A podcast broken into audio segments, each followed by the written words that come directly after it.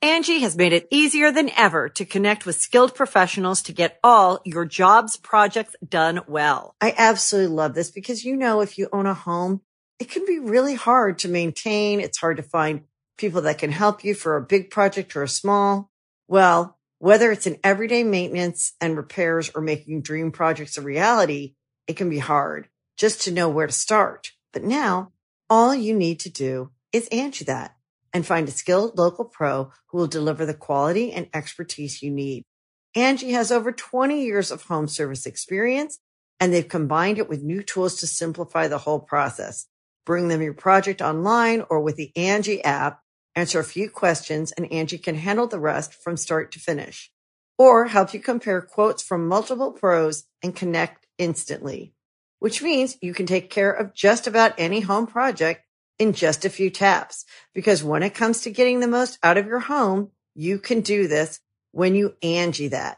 Download the free Angie mobile app today or visit Angie.com. That's A-N-G-I dot com. Hey, how you doing? My name is Nolan. I am from Past Gas by Donut Media, the internet's number one automotive history show.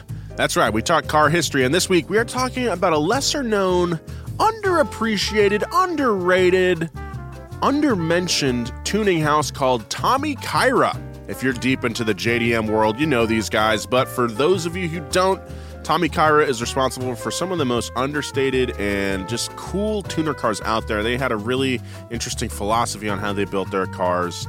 Originally, one of the founders sold AMG and other European sports cars through his dealership in Japan and decided to take that same ethos with domestic Japanese vehicles. And they ended up with some really, really cool stuff. This is a cool story. This was a fun one, really just goofy time with James and Joe. So go check that out. Tommy Kyra on Past Gas, wherever you get your podcasts. Follow the show today. Thank you. Bye.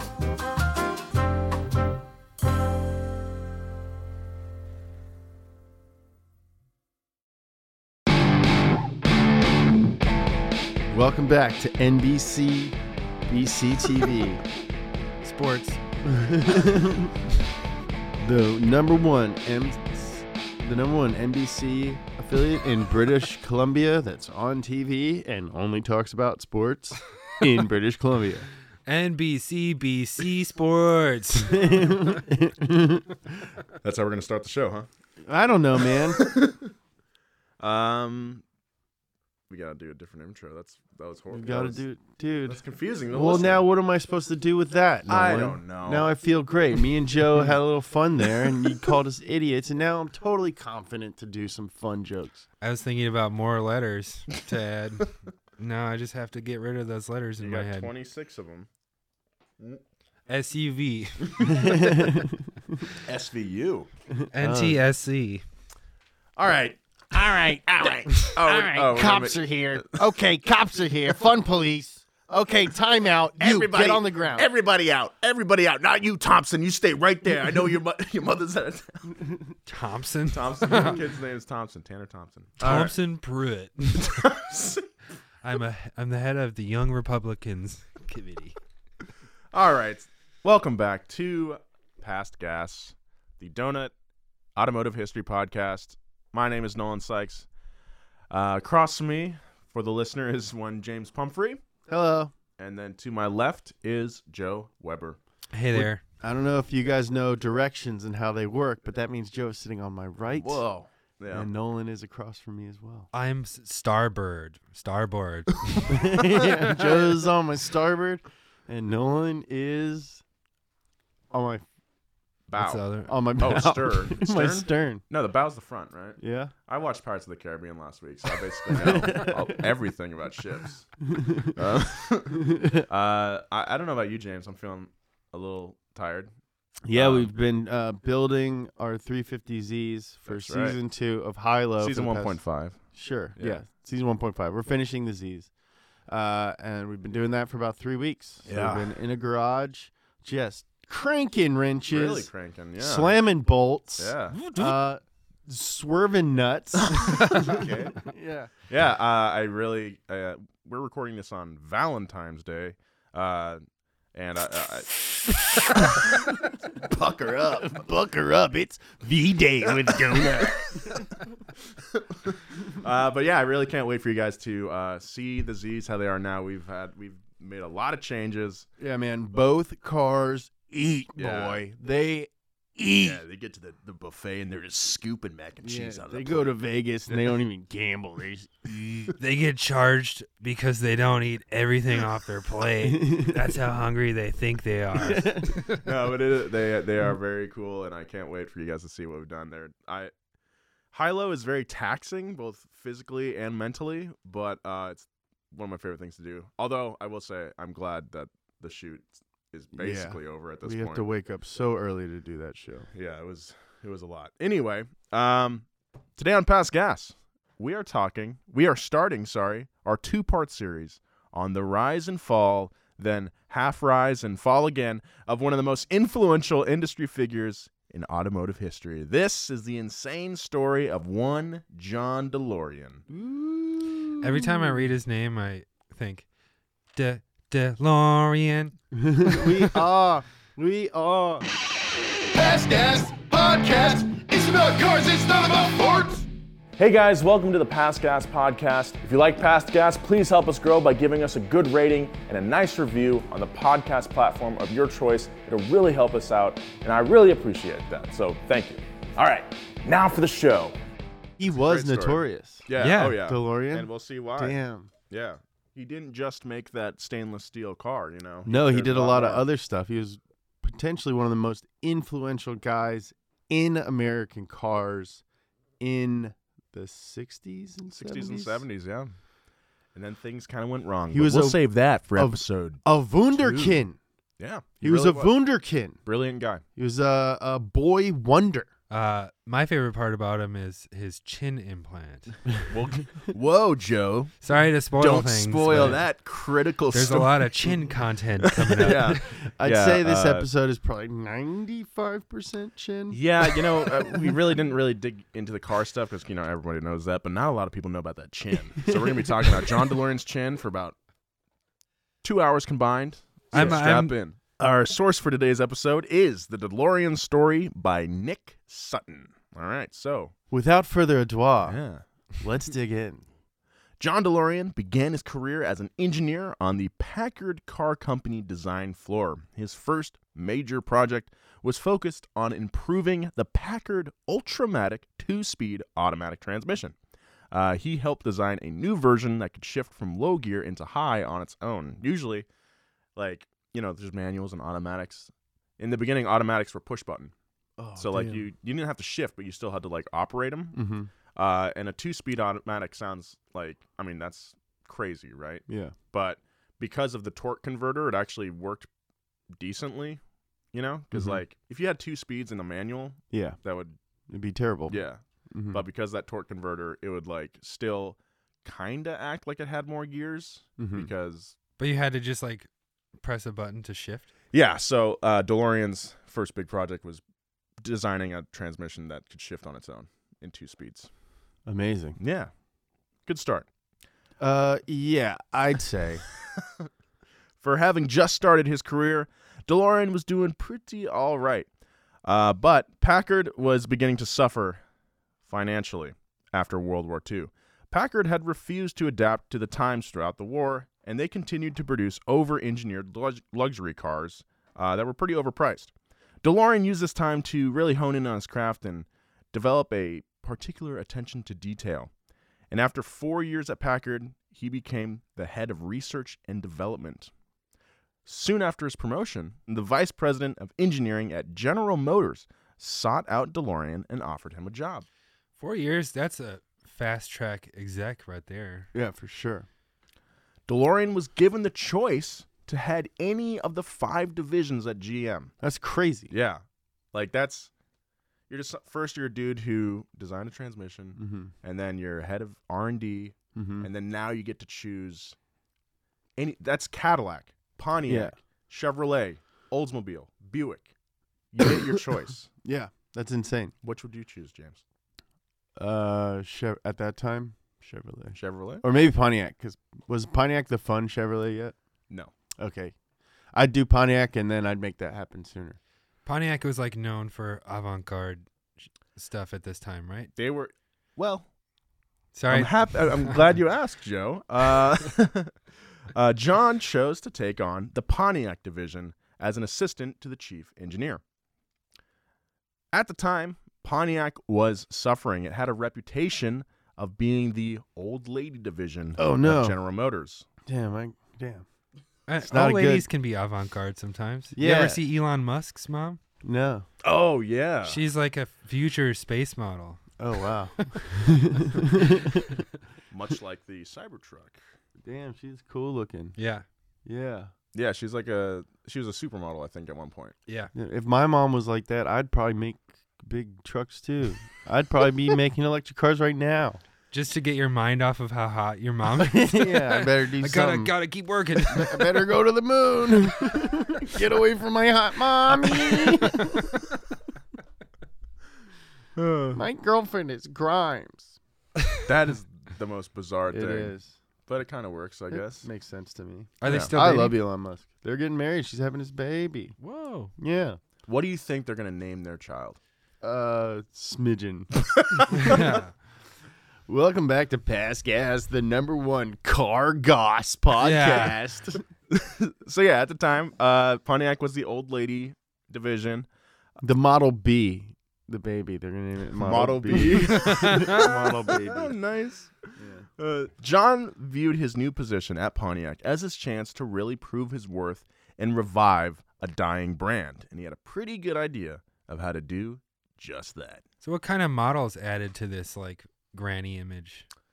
uh, like the Tempest and the Le Mans, and they're just like r- they're just boring cars. Like they're nice, they're well built, but only appealed to people who wanted something that was safe, not safe in a literal sense, but like oh, better not rock the boat. Mm-hmm. This is a good car. Yeah, you like know? conservative. conservative. This very is like cons- the fifties. oh, this is this is the fifties. yeah. late So 50s. you don't want to stand out in the fifties. Yeah. You want to just like disappear into the crowd. Yeah, late fifties, early sixties, and this is at General Motors, Right. which is possibly, which possibly was and still is one of the most like conservative manufacturers in Detroit. They're Like- just like they they're successful because they're boring. right. They appeal to a lot of people because they don't really do, or they weren't doing a lot of stuff that would like shake the boat. They're Mm-hmm. Yeah. like, we're America's brand. I go to work with a tie on. you know? Yeah, right. Yeah. Yeah. it is a car that I am proud of. It- it is a great car. Yeah. Comes Not too with- proud. yeah. Not comes too with proud. Four yeah. wheels. It's Well, during the design of the second generation of the Pontiac Tempest, John DeLorean had a great idea to breathe some new life into the lineup. He decided that the best direction to take the company was to provide an option for the more performance minded young people to enjoy. that's the key. That's us, baby. Yeah.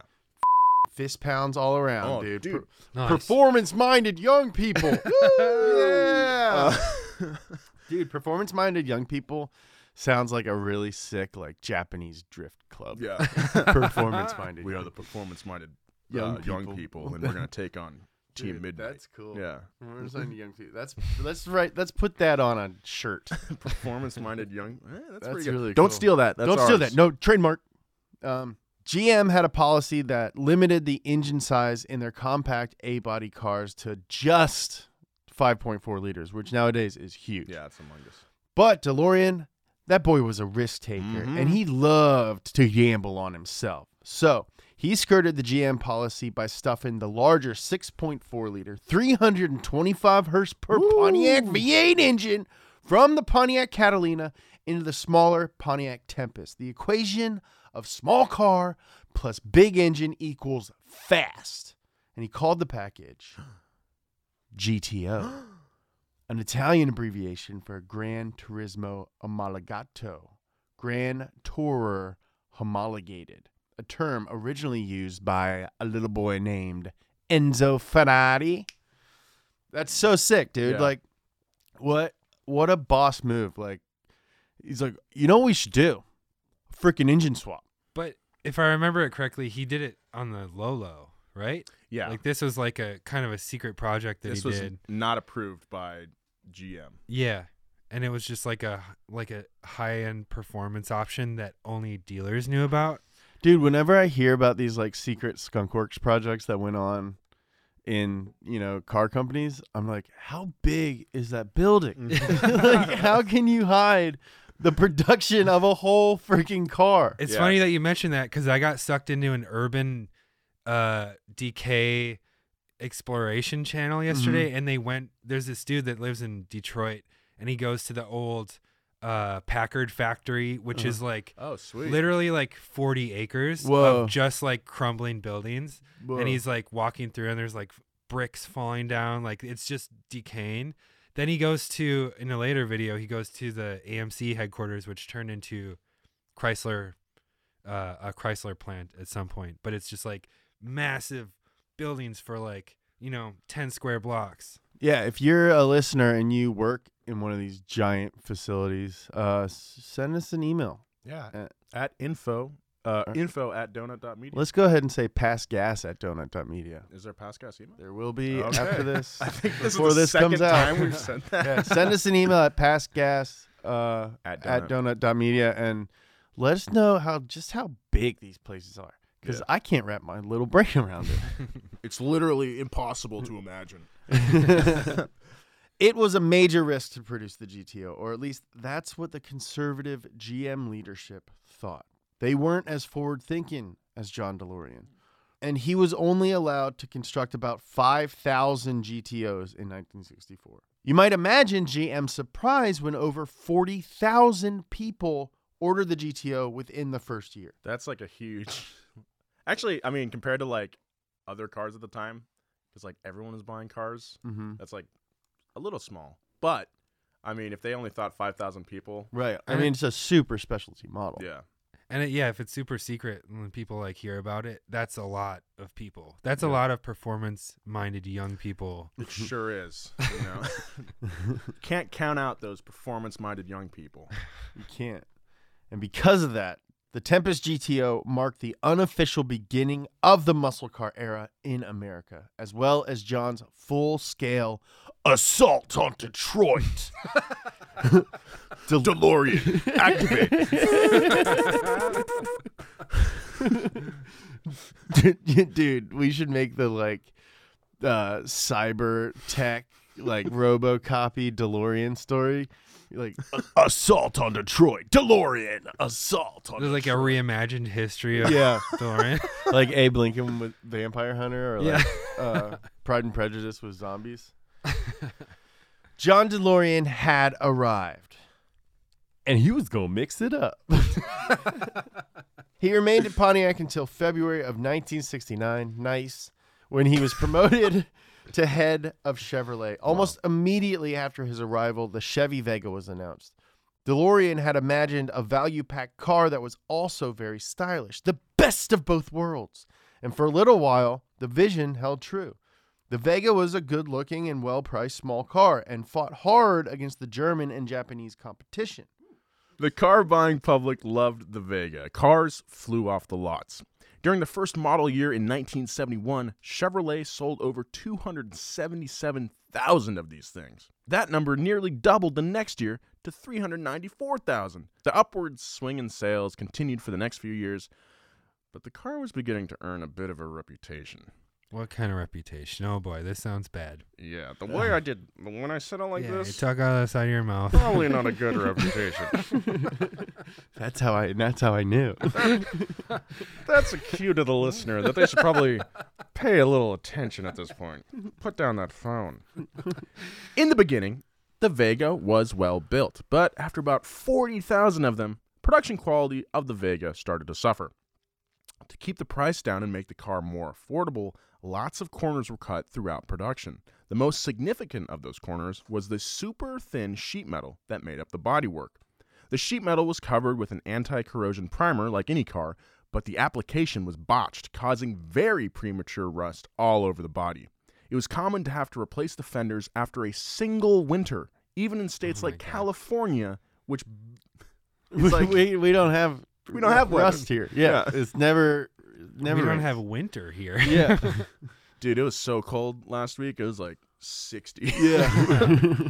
and to make matters worse, the Vega's cooling system was awful. The 2.3 liter inline four engine frequently overheated, demolishing cylinders and piston rings. But despite these small issues, the Vega still sold very well, moving almost 2 million units in its eight year run.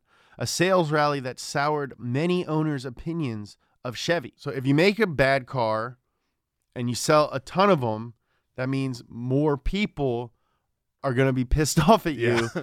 and think that your cars are pieces of trash. That's economics 101. It's economics 101. Yeah, I took Ec 101, and that was the first thing that, Yeah. like, the professor came in, wrote his name on the board in chalk. Yeah, welcome to uh, uh, Economics 101. Yes. Bill Cosby? you make a bad call, Rudy. That's horrible. Make that call, Rudy. Uh, are we? Can we do Bill Cosby impressions anymore? He's in jail. He's in jail. He's been He punished. can't get us. he won't. He can't. He can't come get us. Where's You just- pudding? Yeah, you come home and just in the darkness, there's like a figure eating like pudding, and you're Just Hello, hear Rudy. pudding sounds. oh my god. no. No. I walked right into that one. We'll be right back with more of this story, but first, a word from our sponsors. Angie has made it easier than ever to connect with skilled professionals to get all your jobs projects done well. I absolutely love this because, you know, if you own a home, it can be really hard to maintain. It's hard to find people that can help you for a big project or a small. Well, whether it's in everyday maintenance and repairs or making dream projects a reality, it can be hard just to know where to start. But now all you need to do is Angie that and find a skilled local pro who will deliver the quality and expertise you need. Angie has over 20 years of home service experience and they've combined it with new tools to simplify the whole process. Bring them your project online or with the Angie app, answer a few questions and Angie can handle the rest from start to finish or help you compare quotes from multiple pros and connect instantly, which means you can take care of just about any home project in just a few taps. Because when it comes to getting the most out of your home, you can do this when you Angie that. Download the free Angie mobile app today or visit Angie.com. That's A-N-G-I dot com.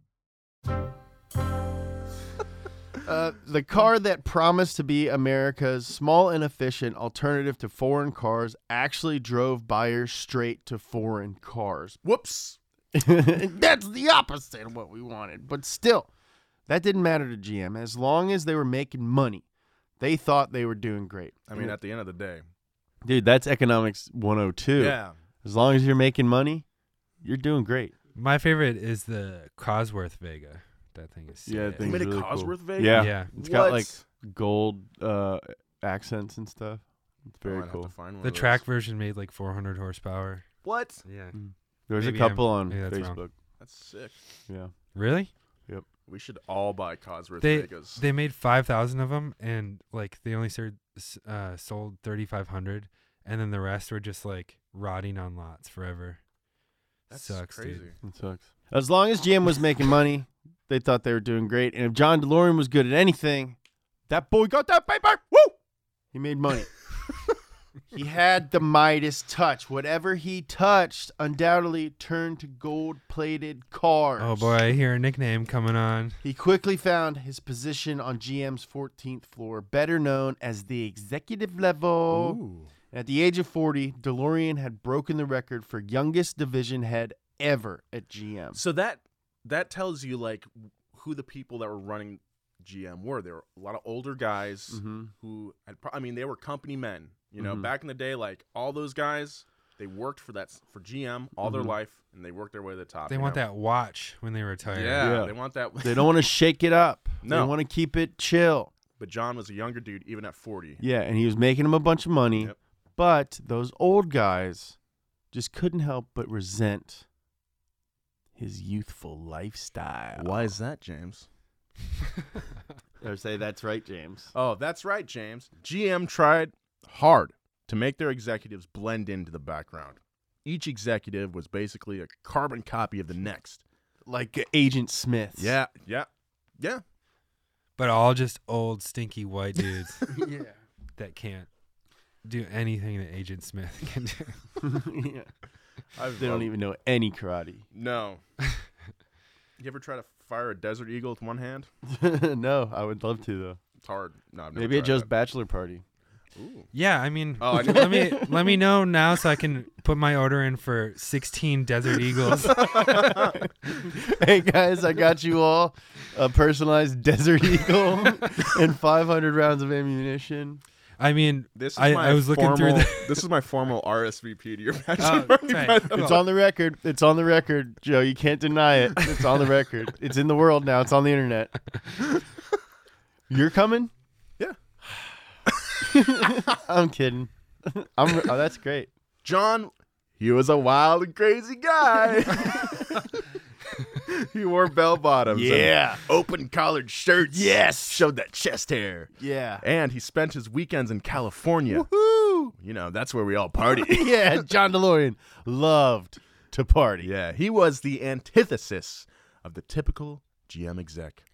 Hey, I'm going to Temecula this weekend. Care to follow me? We're going to Spacha.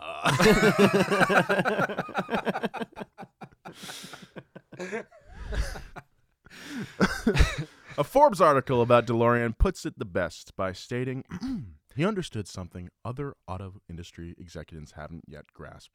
Automobiles were just as much about style as they were about nuts and bolts. Well put. Great quote. Unlike a typical GM exec, DeLorean wore trendy clothes. He had that trendy lifestyle. He underwent plastic surgery to shape his face. Yes. Cool guy. He bought a stronger jaw and was focused on his. That's the weirdest way of saying they got a chin implant. yeah. Uh, and he was very focused on his appearance, as he realized that his appearance directly impacted the marketing of his cars. All in all, he was as close to being a rock star as an exec could be. Hey, have you guys seen John lately? Yeah, he looks like Jay Leno. does does his chin look bigger to you guys? Did he add a butt to it?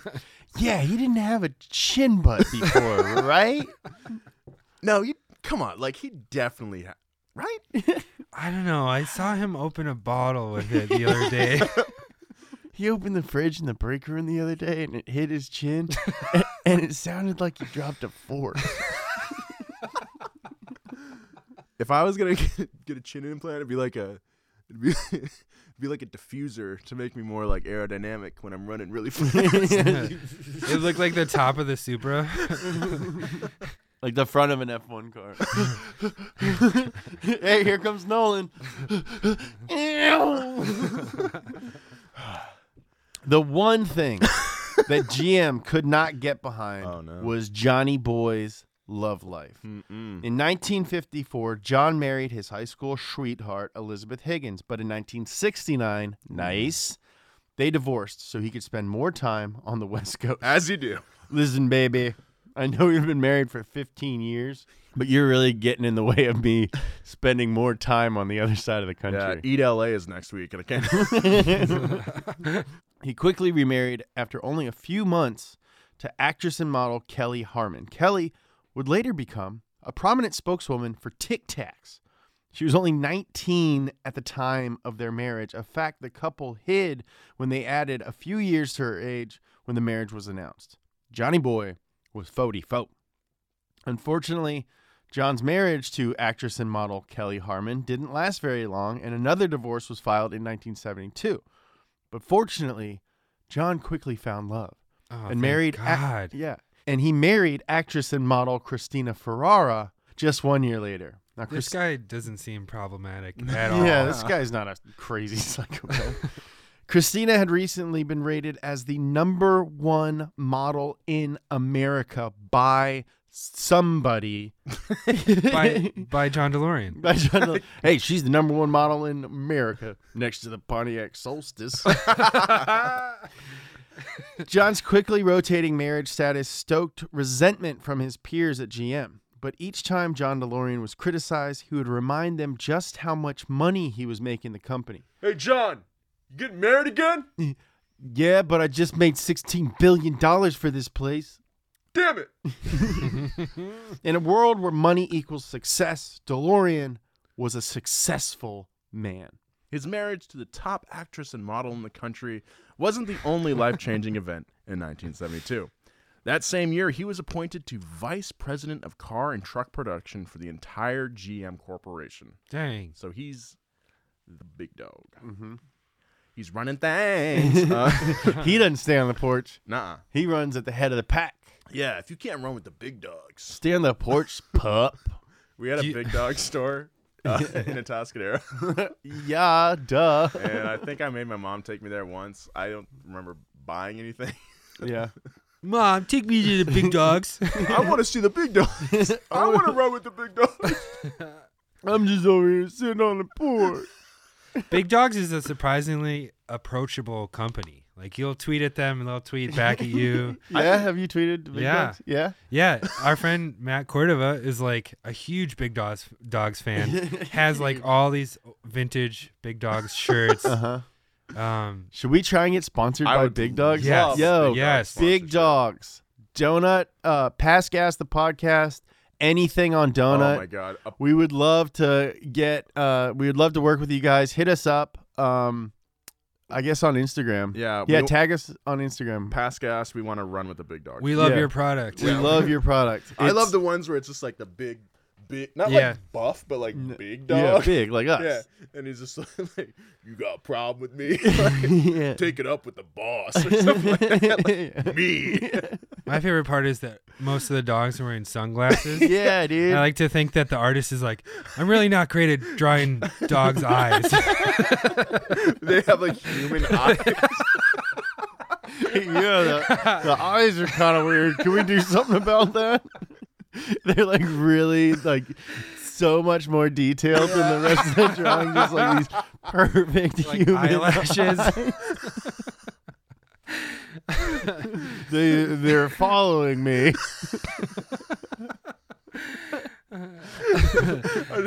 I really love the the dog on aggressive rollerblades grinding down a handrail. But why do the eyes have to be photorealistic? Sorry. To collect myself. Um, the next logical step for John was to jockey for the president of GM, but he didn't exactly want that. I'm Oh, doing that's this- that thing he does where it lets us know Yeah. that something's coming up. John knew GM's tragic flaw. He saw that GM would keep doing the same thing and producing the same car year after year as long as it was making money. and he was right. yeah, that sounds like a pretty good business. Yeah. uh, while they would ignore the growing small car markets dominated by companies such as Volkswagen. He knew that in the end, foreign cars were smaller and better than the cheap, predictable rubbish being produced by GM. A lot of John's success came from his blatant disobedience of GM's orders. It sort of became a catch 22 for GM and himself. While the company hated when he would go out of his way to do what he wanted against their wishes, they also loved that sweet, sweet cheddar cheese that he raked in for them. He's like the original disruptor. But this time, he would push his luck a bit too far. You know, hearing this, like, I I really wonder what would happen if he had worked at Chrysler instead Mhm. of GM, because I mean, they're like Chrysler's whole thing is that they weren't Ford or GM; they were smaller. Yeah. and thus they would take a lot more risks with their designs. Like their muscle cars are just, in my opinion at least, way crazier than the ones being Like put the up. at- Superbird. yeah, Superbird, like just putting huge engines and sm- I mean, John would have fit right in with them, and that's a pretty interesting alternate timeline to think of. That's like a, we can make that movie like an alternate history Whoa. that, and like four people would like it. Yeah. Spend two hundred million dollars on Yeah, it. dude. In 1973, John was in a bit of a dark place in his life. He had just divorced from his second wife, actress and model Kelly Harmon, and he was growing more and more frustrated with the overall quality of GM's cars. DeLorean was set to give a confidential speech to the top 700 GM executives at the Greenbrier Hotel GM Management Conference in West Virginia. Yo, dude, you going to the Greenbrier Hotel? I've been to the GM Greenbrier management? Hotel. Really? Yeah. Yeah, What was it like? the Greenbrier. Yeah. It's insane. It's where c- under they have the bunker underground that if we got in a nuclear war, they would ship Congress there. Wow. Yeah, that's crazy. And you did you did shots down there or something? Yeah, I did Or- shots. Yeah.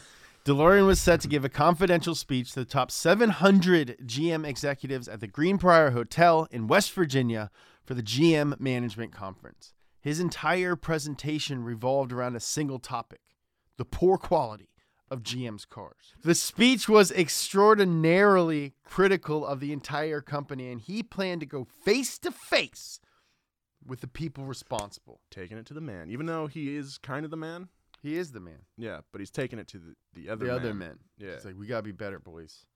John Staff insisted that he tone down his rhetoric, which he begrudgingly accepted. We took their advice. DeLorean did not like the feeling of being censored, and soon enough, an unedited copy of his speech leaked into the newspaper.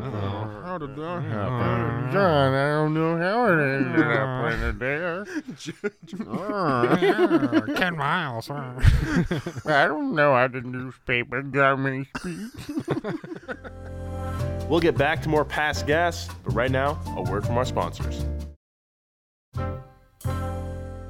After an internal investigation, it was determined that DeLorean had leaked his own speech.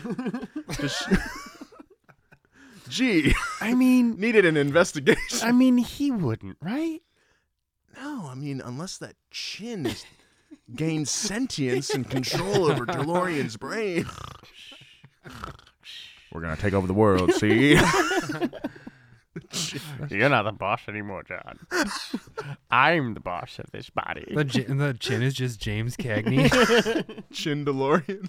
Jin DeLorean. Yeah, so he leaked his own speech. Uh, he wanted the world to know how he truly felt. Most of the time, when John took a risk, it paid off, but this was not one of oh my gosh. Let's tone that down a little bit. Shortly after the How leak, will we know? How will we know, Joe? How will we know that something big is coming up? shortly after the leak, John DeLorean was forced to resign from his position at General Motors. The brilliant salesman he was, though, John managed to take what would have been a very embarrassing and potentially career-ending move and spin himself into being the hero of it all. He told the New York Times that he wouldn't let his genius go to waste at GM, as they had already had, quote, too many bean counters and not enough engineers. On top of that, he stated that, quote, even at $650,000 a year, if the job is not satisfying, you do something else. Damn. That's something that only someone making I know. 650K a year can say. Dude, freaking eh, back then, how much is that now? Uh, that would be I, I'm 73. guessing 1.3 million dollars. Yeah, I think it's safe. Three point nine million dollars Shoot. a Making year. that a year. That's some sauce, baby. Ooh, that's some sweet, sweet I, don't know, sauce. I think I'd probably put up with the bean counters if I was making that. yeah, man. Yeah, so after all the dust settled, DeLorean came out on top in the eyes of the public. Throughout his time at GM, DeLorean had always dreamt of what he called the quote ethical car. He wanted to create a car that was safe, Mm. long lasting over Yeah. 25 years, and sustainable. Nice. Forward thinking guy. The car of his dreams was going to be quote eternal. He also dreamt of building an exotic and contemporary looking sports car for the masses. That's a lot of things rolling rolled into one, huh? Yeah. it's going to be everything. You want a fast car? You got it. Sustainable car? You got it. Affordable car? Well, You got you got it. Uh, We'll try. Yeah. On October 24th, 1975, the DeLorean Motor Company was officially founded in Detroit, two years after John's departure from General Motors. His primary motivation was to show GM what they had missed out on by firing him, which is very healthy. I mean, they had like 20 years of Yeah. him, you know. It's not like They know. they know. Yeah. The ability to have complete control over his own creative outlets was just one benefit to starting his own company. DeLorean wanted to make the best car possible that had the least environmental impact while still being the best bang for your buck for customers.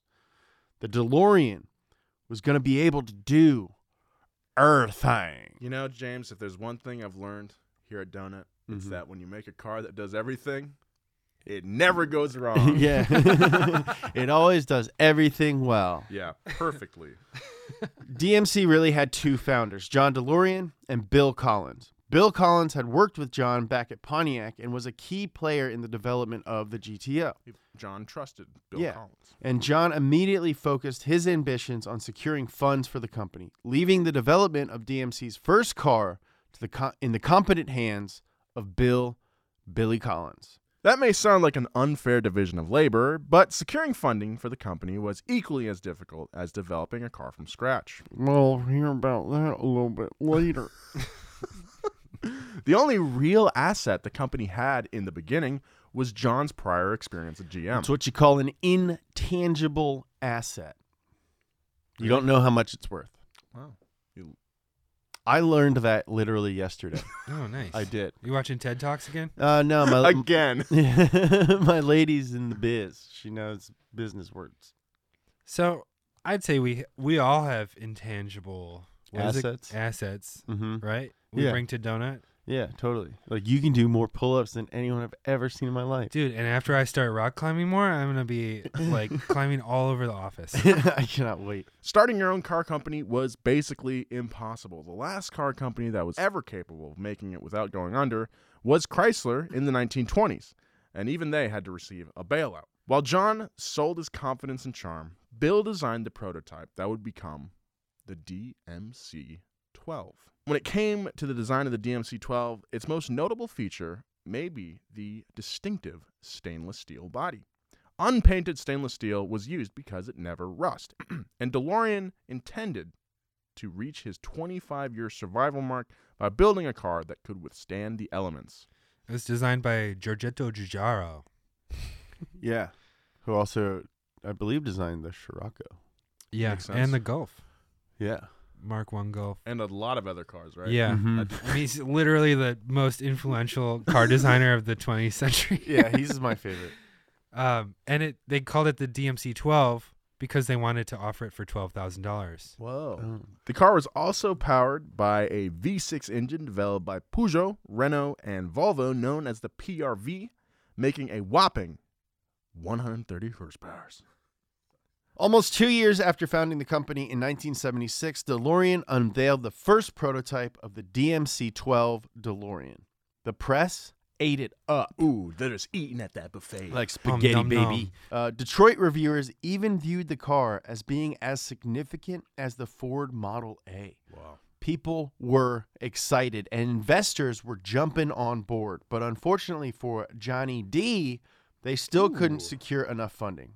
But fortunately for Johnny D, they were able to get help from an unlikely source. Okay, let's rewind a bit. The late 1960s marked the beginning of a period in Ireland known as the Troubles, more widely known as the Northern Ireland conflict. In 1921, Ireland was released from British control and partitioned into two separate states Northern Ireland, which was majority Protestant and identified as British, and Ireland, which was majority Catholic and Not British. not British. Irish. Irish.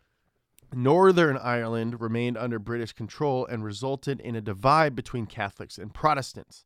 The Irish claimed that the borders of Northern Ireland were created primarily for gerrymandering purposes and that Northern Ireland was an illegitimate and undemocratic state.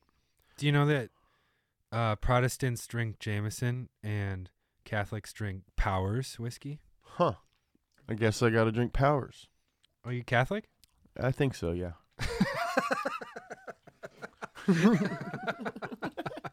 Fast forward 50 years, tensions between the two groups had continued to rise. In 1969, nice, riots began in Northern Ireland. Appropriate use of great.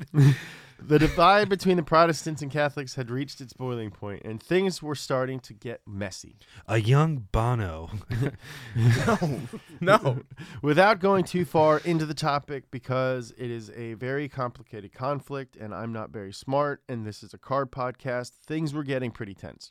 British troops were brought in to help calm the riots, but that just made things worse. The IRA was engaging in guerrilla style attacks and bombings against both civilians and soldiers. A majority of the conflict was centered around the cities of Belfast and Derry. At this point in time, Northern Ireland was a rough place.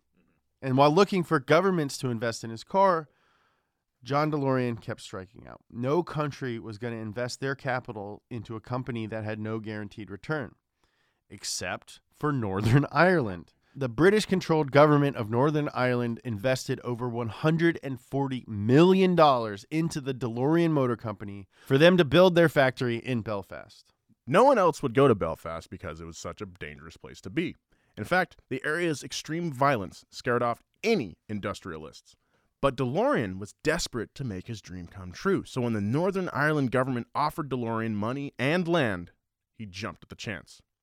John offered something to Northern Ireland that they needed more than anything else jobs.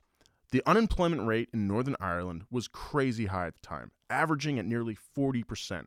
So the government gave him loans, grants, and more land. The only catch was that John had to train an inexperienced workforce, build a factory, and have cars roll off the assembly line within two years.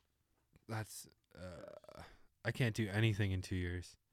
At this point, John had nothing more than a hand built prototype of the DMC 12. He was nowhere near prepared to actually start selling cars within such a short time, so a major redesign of his factory structure was necessary.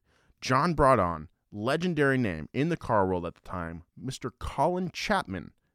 You might know him as the founder and engineer of Lotus Cars, a man who dominated Formula One and was building some of the most advanced race cars at the time. Now, the partnership with Lotus actually started out pretty awkwardly. People like Bill Collins, who had been an integral part in the development of the DMC 12 prototype, were slowly phased out as their duties were just passed directly over to Lotus's engineering team. Colin Chapman was willing to do some fishy things financially that Bill and his team n- weren't very comfortable with.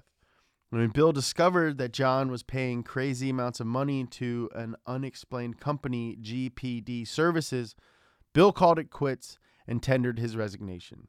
Bill Collins resigned from the company despite practically creating their entire car. This was the beginning of John DeLorean's money over everything mindset. Things started out pretty well in Northern Ireland for DeLorean. The entire factory was a social experiment of sorts. Inside the DMC factory was one of the first times in a long time that both Catholics and Protestants could be seen working together in Northern Ireland. It I de- take a shot of powers. And I take a shot of Jameson. Ah, I, I okay. You must accept that the Pope is a direct heir to God. I'll never do that. I'll kill you, you Protestant bastard! Uh, this demonstrated that a successful mixed workforce really was possible and that people were able to work together for a common interest. If you ask most of the workers at the DeLorean factory, they would all say the same thing. It was the best job they ever had. And it's true. The factory floor became a symbol of national unity, and people were excited for the future of the company. One thing that stood out about John, besides his chin, was his calmness. He was building a factory basically in the middle of a war zone. You'd imagine he might be a little bit stressed out, right? But not John DeLorean. The world could be collapsing around him and he wouldn't even blink, which was a good trait to have because, in fact, the world was about to be No. collapsing around him. That's In January 1981, the first wave of DMC cars rolled off the assembly line. Immediately, the car was struck with quality control issues and became a product warranty nightmare. Literally everything on the car broke. On top of it all, the DMC 12 was nothing like the car DeLorean had promised. It sucked. it cost more than a Corvette, but it was slower than a Corvette. It handled like a truck and had a pretty unreliable engine to propel it down the streets. The only innovative aspect of the entire thing lied purely on the stainless steel body and weird gold wing doors. are cool. I don't They're think it sick. got mentioned, but the PRV engine wasn't the first choice. Mm. They wanted like a turbo four cylinder, That would have been cool. and then they were like they're looking at other. I think they even because when Con Chapman got Mhm. brought in and he had a relationship with Ford, they Mm. were thinking about bringing like a Ford engine in. Like a Cosworth or something, maybe? Uh, no, Oh. not really. But uh, yeah, this PRV engine was like garbage, and they're like, okay, it's cheap, whatever, just put it in. Mm-hmm. Do you And know it- why they put the engine in the back? That's always been a strange choice to me. No, If you want to know more Yeah. about the actual tech of the car, you can check out the episode of Up to Speed on the Yeah, DMC 12 That's a good Oh, yeah. throw. on our YouTube. Nice. Um, it's hosted by me. Oh, is It's it? written by me. no, I don't think it is. the only innovative accent. it wasn't what the people were promised, and on top of it, it couldn't have come at a worse time. 1981 also marked a pretty major economic recession in the U.S., so the market for these weird cars basically evaporated. When your car starts having quality controls issues, what do you do? Well, there are a few options. You can try and fix it, or you can pull a Ford Pinto and just keep paying the damages because it's too much work to fix it. John discovered a third option. He decided against fixing the production issues and doubled down on factory output. The outcome was something no one could have predicted unsold cars backing up on the lot. There are some pretty incredible pictures of warehouses just stacked full of unwanted cars. And that's where we'll pick up next time in John DeLorean Part 2. I think we should mention that like this could have been a very sick car. Like Lotus designed, like mid engine, the wedge car. Not even Giorgetto mid-engine, rear engine. designed rear engine. Yeah. Lotus was on board, and That's why it was rear engine. If Giorgetto yeah. designed it for Porsche. hmm. the plot thickens, my pretty. putting flour in the soup. It's thickening up. Mmm, is this a bisque? this is a thick soup.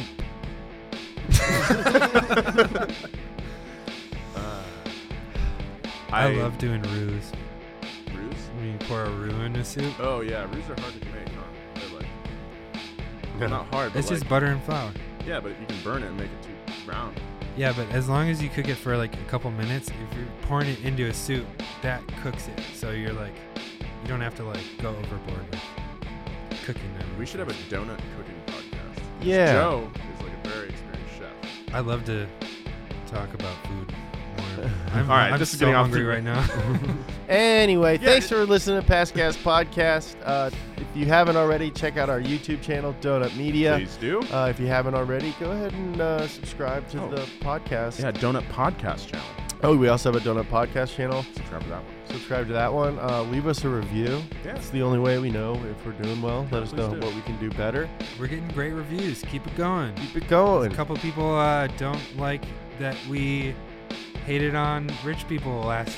Oh, last really? episode. yeah, Oh, but no. whatever. Whatever. I can because I am rich. Cool. Follow Donut on Instagram and Twitter at Donut Media. Follow Joe on Instagram and Twitter. Yeah. Dark webinar on Instagram. Uh, Joe Webb on Twitter. Yeah, seriously, let's get Joe some more followers. He's Yeah. Very funny, works very hard. Let's I- get Nolan some more followers on Instagram and Twitter at Nolan J Sykes. Sure, thank you. And let's go ahead and follow me too at James Pumphrey on both those things. Yeah, blue checkmark guy over here. Yeah, I just got verified. Uh, rich. Uh, they just hand you a suitcase Yeah. of $100,000. Yeah. Seriously, That's how it Google works. James Pumphrey net worth. it's completely factual. uh, and she's- we'll see you guys next Monday for part two of John DeLorean. Yeah, can't wait to see what happens to that chin.